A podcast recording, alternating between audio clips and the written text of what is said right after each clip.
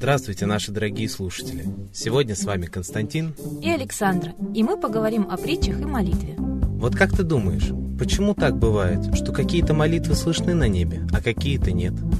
Мне кажется, ответ здесь очень прост. Просто кто-то молится формально, а кто-то искренне всем сердцем. Мы не раз уже читали в эфире «Молитвы за мир» притчи, в которых это говорилось. Я думаю, ты права только на 50%. Вот готовясь к передаче, я нашел одну притчу, которая дает нам посмотреть на искренность в молитве немного под другим углом. Давным-давно жил-был один священник, который всю жизнь читал почасовые молитвы, соблюдал все каноны и учил этому своих прихожан. Под конец жизни он задумался, Странно, что я всю жизнь молился. Прихожане мои молятся, а живем мы все так же плохо. Греха не убывает. Господи, думал он, неужели не внемлешь ты нашим молитвам? С такой мыслью и отошел священник в мир иной. Душа его стала подниматься, но не слышал он ни пения райских птиц, ни чудесных звуков арфы. Странно, но я представлял себе все по-другому, подумал он. И тут услышал он голос Господа. Теперь я отвечу на твой вопрос перед душой стали вставать образы ее прихожан при жизни. Вот старуха-портниха стоит на коленях перед образом, усердно крестится и что-то шепчет. Вот как неистово молиться я научил ее, подумала душа священника. Давай же послушаем, о чем же она так молится.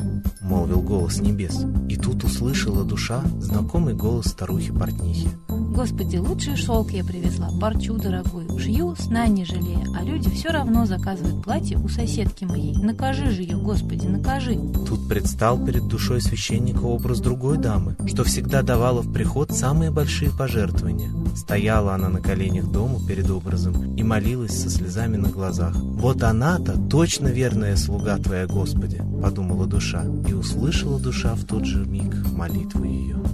Господь, наградил ты меня красотой, здоровьем и умом, и богатством, но нет у меня мужа. За что же, Господи, ты меня так обделил? И зарыдала она еще сильнее. Как же она неблагодарна, Господи, к дарам Твоим. Тут встал перед взором души образ еще одного прихожанина. Тот сидел у постели больного отца, сложив руки в молитвенном жесте. Вот его молитва будет искренна, подумала душа, и услышала ее в тот же миг. Господи, прошу Тебя, забери отца моего в Царствие Небесное, ведь Ты знаешь, что деньгами его я распоряжусь лучше, пущу их на благородные цели. Разочаровалась душа священника еще больше. Но вдруг услышала она дивные звуки вокруг. И так они были полны восторга. Да кто же это? И предстал перед взором образ нищего, который и в церкви-то ни разу не был. «Что это за дивная музыка?» – спросила душа. «А это его молитва», – услышала она в ответ. Ему ничего не надо, ни богатых платьев старухи-портнихи, ни денег помирающего отца, ни личной жизни. Но я дам ему все это, ведь он один молится за мир. И его молитву я слышу. Молитвы же иных тоже искренни, но останутся они для меня пустым звуком, так как думают они только о себе. Вот такая вот интересная притча. К чему же мы ее рассказали в нашей передаче? Просто я думаю, что люди стали слишком эгоистичны, и они искренне могут что-то просить в своих меркантильных целях и даже не подозревать об этом. А вот когда молитва направлена на общее благо, на мир во всем мире, то будет она услышана. Так что молитесь за мир, и молитва ваша обязательно будет услышана. Вот тогда вы поможете миру, а мир обязательно отблагодарит вас. А мы передаем слово Светлане Ладе Русь.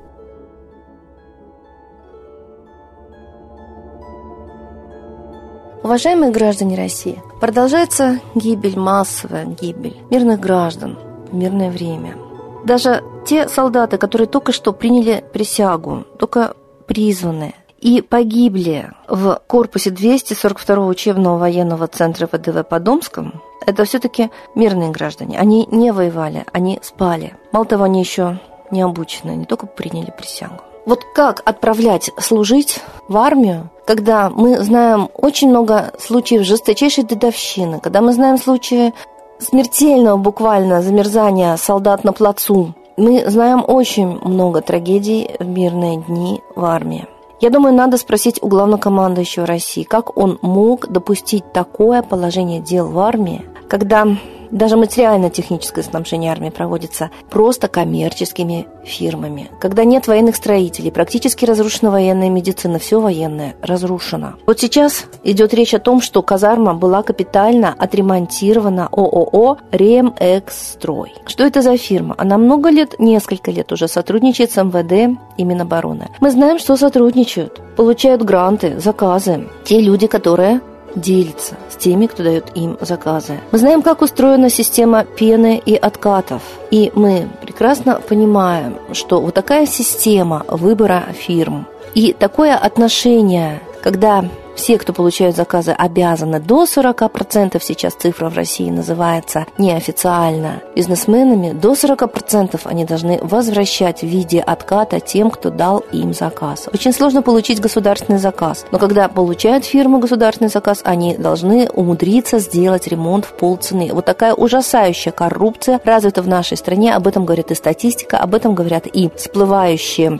время от времени случаи ареста чиновников и даже военных, и даже сотрудников правовых органов за взятки. Чего стоит история с Реймером, который арестован за то, что присвоил себе деньги, выданные на электронные браслеты. Давайте мы поймем, вот такая система выстроена в стране с нашего согласия. Мы машем рукой и ничего не делаем. Мы не хотим действовать, мы не хотим напрягаться, мы трусим, мы боимся угроз, окриков и наказания со стороны чиновников, силовиков. Но вот они именно и не отвечают за то, что гибнут мирные жители. Посмотрите, затоплен Крымск. Все чиновники знали заранее и уехали. Ткачев впрямую сказал жителям Крымска, мы что, должны были вас всех предупреждать? После этого Ткачев вместо того, чтобы быть признан к уголовной ответственности, стал министром сельского хозяйства. Мы знаем, что в той же Ростовской области свиней сжигали под видом чумы, а свинокомплекс Ткачева никто не тронул. Участники теряли своих животных и падали в обмороки, видя, как их живыми сжигали. Это фашизм в нашей России.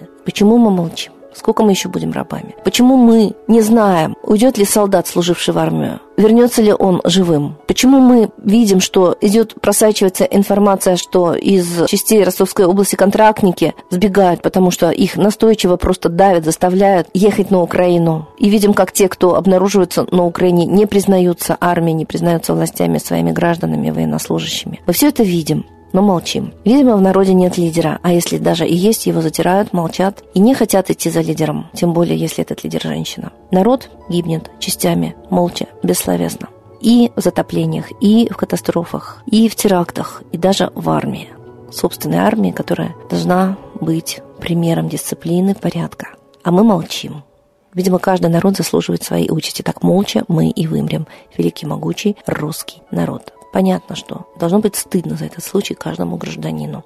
Понятно, что мы должны написать обращение главнокомандующему, как обстоит дело в армии, что строители халатно, либо вынужденно, безденежно, недобросовестно относятся стройки, ведь там живут люди. И точно так же надо спросить команды еще, почему огромные деньги идут Юдашкину на фасоны для армии, а сами солдаты гибнут в мирное время во сне. Когда грозит тяжелая опасность, когда наступают тяжелые времена, мы все искренне можем просить помощи только у высших сил, у родных высших сил, у русских богов. Не тех, кого нам навязали сажанием на кол, огнем и мечом.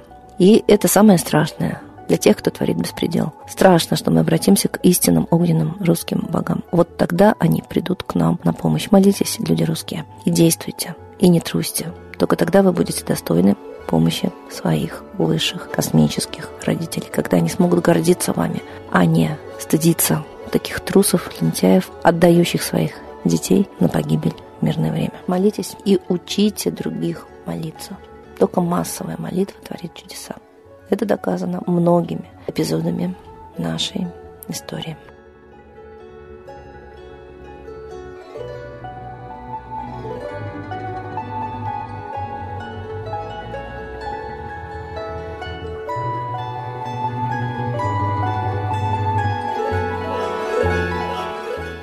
Спасибо Светлане Ладе Русь, а сейчас время единой молитвы за мир.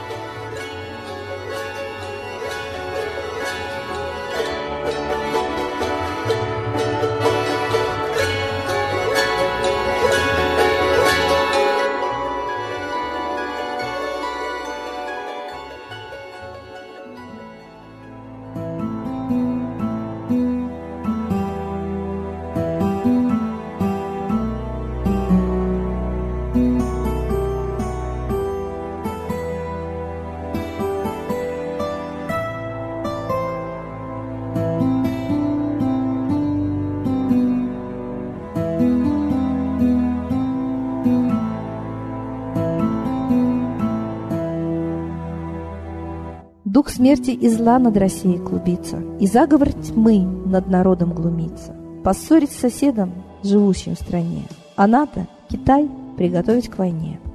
Желтые люди на землях Востока Ждут лишь сигнала сразиться жестоко. Землю России считают своей, Рвутся в просторы российских полей. Предсказано солнце в российской судьбе, но сможем его отстоять лишь в борьбе. И вера, и сила в пути нам нужна. Не будет могилы, воспрянет страна. Поднимемся гордо, всем скажем о свете и вымолим век золотой на планете. Молим русского Бога. Прости наш народ. Дай нам к счастью дорогу. Прости наш народ. Ра, сожги наши страхи. Прости наш народ. Мы в последней рубахе. Прости наш народ. Молим солнце вернуться. Спаси наш народ. Чтобы от страха не гнуться. Спаси наш народ. Митра, Ра, Майтрея. Спаси наш народ. Нечисть нас не жалеет. Спаси наш народ. Русские люди, вперед, за богами. Вслух повторяйте вместе за нами. Если молитва уйдет в небеса, снова начнутся у нас чудеса. Честно и смело скажи свое слово. Русские боги помочь нам готовы. Хочу, чтоб нынче на Руси славление солнцу началось, чтобы светило в нас прожгло и ум, и душу всю насквозь, и чтоб сгорели в душах в прах и ложь, и алчность, и вся лень, и в наших солнечных сердцах зажегся новый Божий день. Я знаю, солнце помнит нас, и солнце Митры взгляда ждет от тех, в ком лучик не угас, кто не забыл про небосвод, кто скажет Митре, я с тобой, я вспомнил предков высший дух, с Майтреей связаны судьбой, и славить солнце станем вслух.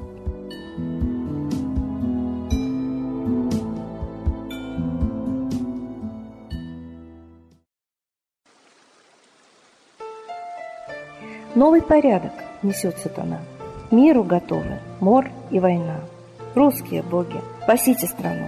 Трусости, лени, простите вину. Митра родителем был нам небесным, стал он Майтреей великим, известным. Слышит он русского люда мольбу, помощь нам шлет, коль идем на борьбу. Владыка Майтрея, нам помощь пошли, погибель убрать от планеты Земли. Твои легионы пошли нам с небес.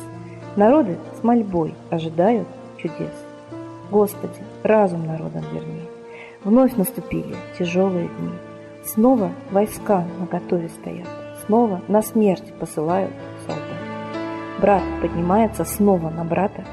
Мы в эгоизме и лжи виноваты. Верим предателям рода людского. Мир наш над пропастью гибели снова. Полный, тотальный контроль наступает. Карта раба нас свобода лишает. Просим о помощи, молим о чуде, чтобы прозрели и выжили людям.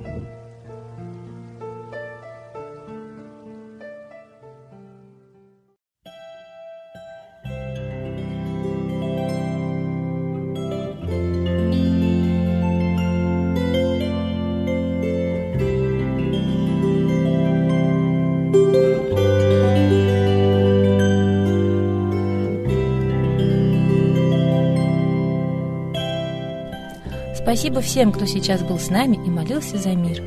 А мы прощаемся с вами до следующей трансляции.